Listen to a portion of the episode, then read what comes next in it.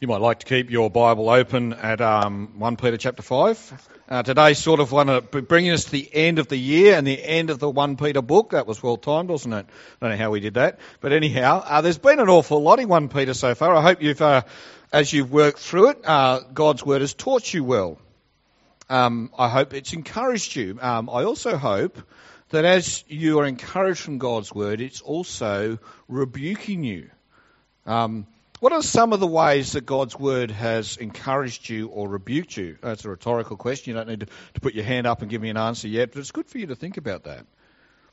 Um, by the way, if as we read through the Bible, it only ever confirms what you thought already, my gut feeling is there's the danger that you are just reading the Bible through the lens of your comfortability. You might have um, just this ability just to pick up the bits that only ever tick your boxes and interpret everything that way. So I think sometimes we read the Bible, it should teach us, rebuke us, correct us, and train us. In fact, I think that's what God said He gave it to us for. Uh, our time together, as we look at God's Word now, I hope that's not just about giving you a weekly feel good time. It's not our thought bubble time. I hope that God's Word is actually, as we talked about in our um, kids spot is actually going into our heads and changing the way we live. That's the, probably the bit I find hardest. Um, I can be challenged by God's word in my head, and then how do I put it into the practice and habits and keep it there as my life? How can I? How do I be biblically obedient? Um, I might pray for us as God's people that God will strengthen us to do that as we look at His word this morning. How about I pray? Lord God, as we open uh, the book of 1 Peter, uh, chapter 5, we pray, Lord God, that this is not our thought bubble for the week. We pray, Lord God, that you will help us to concentrate on the stuff that matters. Uh, we pray, Lord God, that you'll uh, put aside the stuff that doesn't matter in our thinking uh, when we're tired or busy and have minds that wander. Uh, we pray, Lord God, that your word will shape not just our heads, but be flowing on and shaping the way that we live. And we ask that, Lord, so that your name will be glorified and honoured. Uh, Lord, we pray that you will keep shaping us by your word and through your spirit. We ask this, Lord, in your precious name. Amen. Well, as I said right at the beginning of the service, this passage begins by talking about the sort of minister you should have got, or actually the sort of pastor a pastor should be. It is addressed to church leaders. Uh, but before you just switch off and think, oh, well, I can switch off for the next four verses, can I suggest to you that it is addressed to pastors because it's a problem that pastors can have specifically, but it's still addressed to you. Uh, if the pastor is told not to be greedy, guess what? So are you. Uh, if younger men are told to submit to their elders, guess what? So are you. So, anyhow, as we read it through, it's highlighting particular sins of pastors, and that should be fairly obvious as we go through them. But can I suggest don't switch off because it's speaking to you and to me together. Pastors, in chapter 1, uh, verse 2, sorry, chapter 5, verse 2, let's not go all the way back to the beginning, uh, should be willing pastors. Willing shepherds of God's people, not under compulsion. Uh, and I must admit, when I read that, I thought, what sort of idiot pastor would be one under compulsion? Um, you know, this is written to people in first century churches. And so pastors probably didn't get good life insurance. Um, it would have cost a lot. Uh, you didn't necessarily last long, depending on the area you were in and the town you're in, and particularly as we look at 1 Peter, Peter is written to Christian suffering. And so, pastors of God's people, you'd really want to make sure you really wanted to do it because you're the one who's going to be targeted. Uh, in China today, uh, the pastors are targeted. Oh, actually, all around the world. Let's not just pick on China. Uh, in, in places where Christians are under great persecution, the best person to bump off is the pastor. But then I thought about it more. Uh, that's a shame culture, isn't it? And in a shame culture, what happens? Well, mum and dad pastor the church, so I probably should, shouldn't I? You know, that generational pressure. Or maybe that heart for the gospel, and it's and you think, well, I just should be the one who does it. I've got no. Everyone else stepped back, and I was the mug left standing forward. And so that could have happened. It must have happened because they warned about the danger of it. In our culture, it's very easy to have people wanting to pastor churches. It's the best bloods job you've ever come across. None of you have any idea what I do each week. Well, roughly. You couldn't, I, I, you couldn't account for more than 20 hours of my week each week. I could be off doing anything.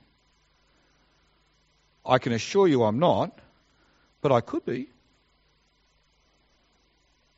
You see, in our culture today, you can put your hand up to be a pastor and you're accountable to no one, and no one knows what you do. As long as I download a sermon from someone else each Sunday, none of you would have the faintest. I don't do that, by the way. And then, it wasn't all that long ago in British culture that the first son was the heir, the second son was the military general, and the third son was the minister. As if he wanted to be it. So, cultural Christianity that we live under of course, you know, do you want to know why the Anglican Church is so hopeless? Because they had first son was the heir, the second son was the general, and the third son went into ministry.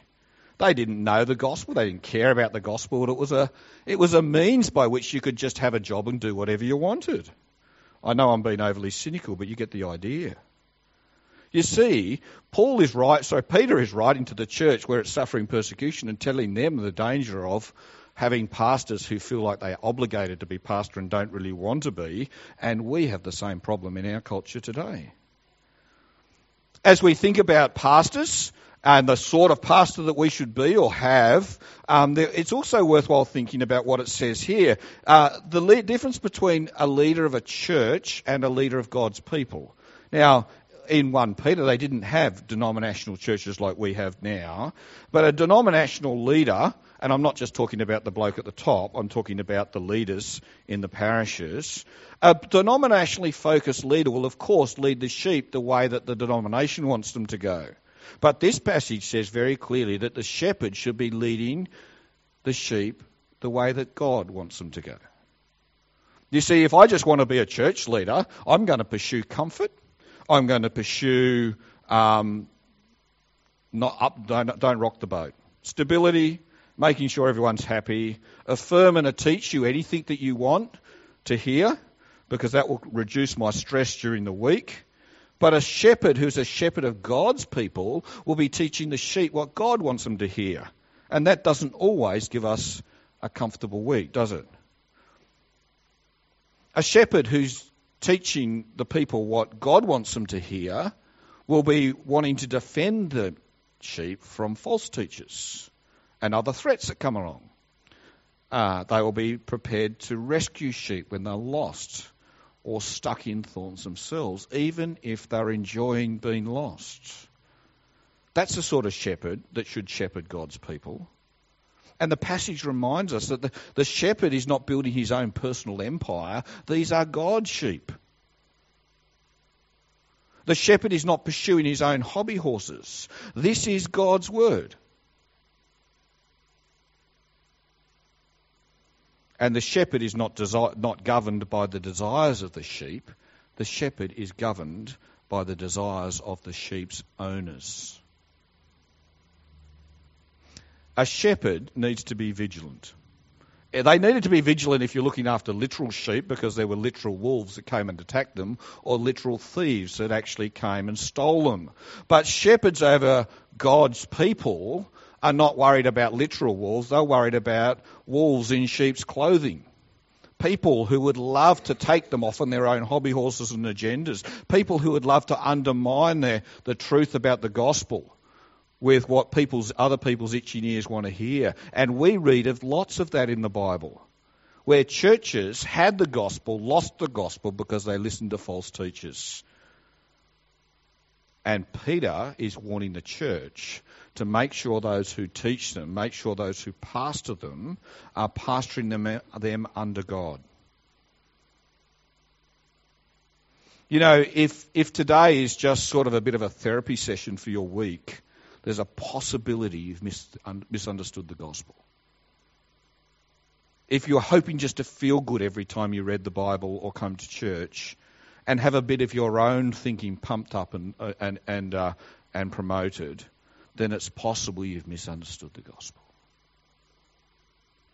A shepherd of God's people also needs to be prepared to serve God's people. That's a bit of a no brainer, I would have thought. But the problem is, leadership in our culture is not about service, it's about being served. I would imagine that almost every corporate structure has the bloke at the top or the woman at the top being served by the people who are further down the pecking order. There are not too many CEOs of large businesses that are ordering the coffee or cleaning the dunnies. Because they don't get paid to do that. Can you imagine paying Alan Joyce whatever you pay Alan Joyce just to clean the carpets in the Qantas head office? People want more out of their leaders. They pay them more to get more, but that's not the model for leaders of God's people. In verse 2, uh, up on the uh, the NIV, the, tw- the 2010 NIV, it talked about that leaders should not pursue dishonest gain. And in the 1984 NIV, in front of you, it talked about the fact that leaders should not be after uh, greedy for money. Uh, base gain is the whole idea. They, they, they, in other words, it's sort of saying you're not a leader of God's people for the money you get out of it. Now, I again wondered how that could have ever been a problem in the early church because you couldn't write books, you couldn't sell stuff, and there was no TV evangelists in the early church. Isn't that amazing? None of the apostles seemed to make much money out of being an apostle, did they? But what happened in the early church? God's people gave massively and generously. We read about it in Acts, don't we? And it could be that that economic wealth that comes through the church that is meant to be used for God's service could be siphoned off by a dishonest leader, couldn't they? And it's not just the cash that comes through. There's lots of other wealth generating things the churches can get, in, get involved in. And they have, haven't they? The wealthiest organisation in the world is the Christian church. How bizarre is that? And the leaders of the Christian church have got a history of being opulently wealthy, embarrassingly so. I could name our TV evangelists who think that God is blessing us as, they, as He makes the leader fabulously rich, opulently rich. It's amazing how you can twist Scripture. And this verse is warning us against it. But let, let, me say, this verse is also not saying to you that you need to keep your pastor in the poverty line. It would be very unwise for you to pay me a million bucks a year. I ain't worth it. And I will just end up worshipping the money that you give me. But it is also very unwise for you to pay me 20 bucks a year. A pastor should not pastor for the money they get out of it. If I get 20 bucks a year, I'll just have to go and earn my money somewhere else. I'll become a tent making pastor. That means self funded. I might be a tent living pastor as well, but I'm. You see, if the church that you're pastoring can't afford to pay your pastor because you're all in jail, that's a different problem to not being able to pay your pastor because you're all living self indulgent lives when it comes to elders, when it comes to those who pastor God's people, they should not be in it for the money. And we have terrible examples of filthy rich pastors today.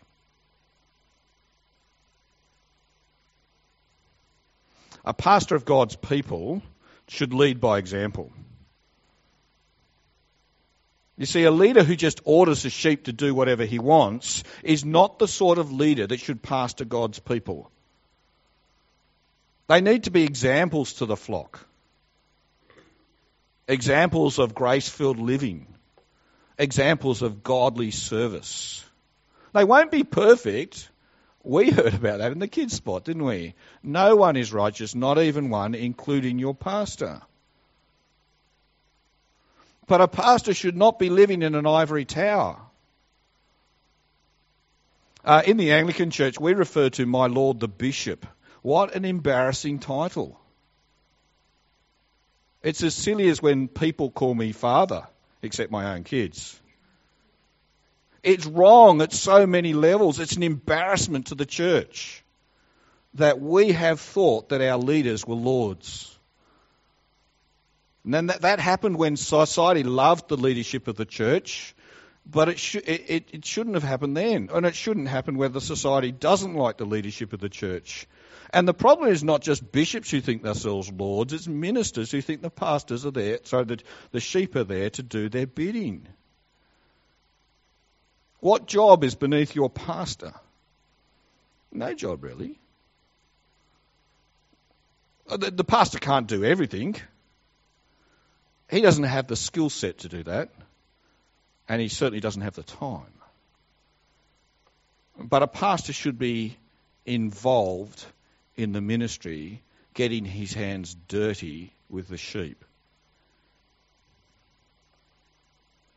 And verse 4 says that a pastor needs to know two other things. The great shepherd will come back. Now, if you know your boss is about to turn up, you're going to make sure you do the job well. And you need to know that your past, your, your owner, the great shepherd, is coming back one day.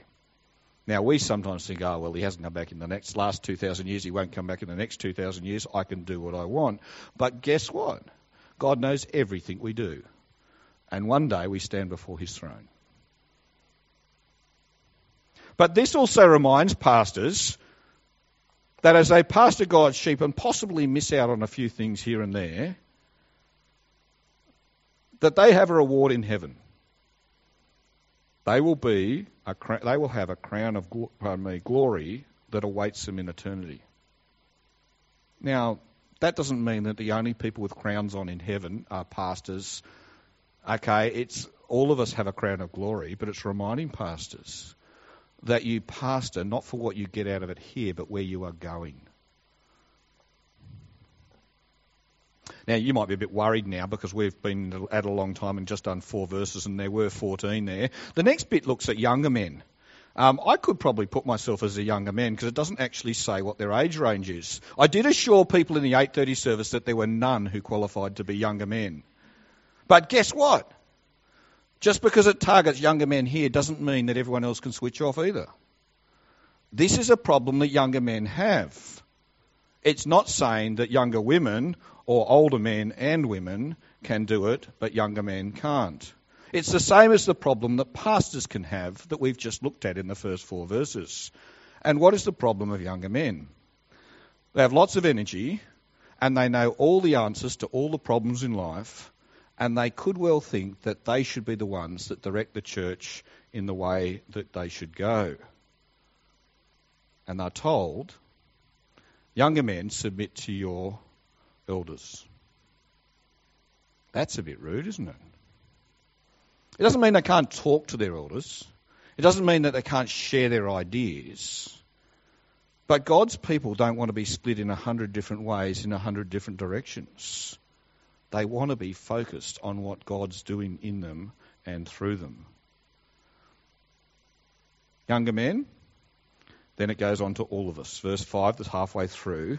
So if you've fallen into the tendency of switching off because you're not a, a, a pastor or a younger man, then verse 5, wake up. Now, see, the problems that we have are the problems that you have. And what's required of all of us is to be people who act humbly towards one another. And pastors need to do that with those that they shepherd it specifically pointed out how you might do that. Younger men, it's pointed out how you might act humbly with those towards one another, and all of us need to do it. And the reason why you and I can put aside our desire to lift ourselves up and gain ourselves security is because we have a God who cares for us. God wants us to do that. He wants us to be humble. God opposes the proud and lifts up the humble. God is not about wanting us to be rulers of our own worlds. He wants us to be people who love and care for one another in the context of being God's people gathered together.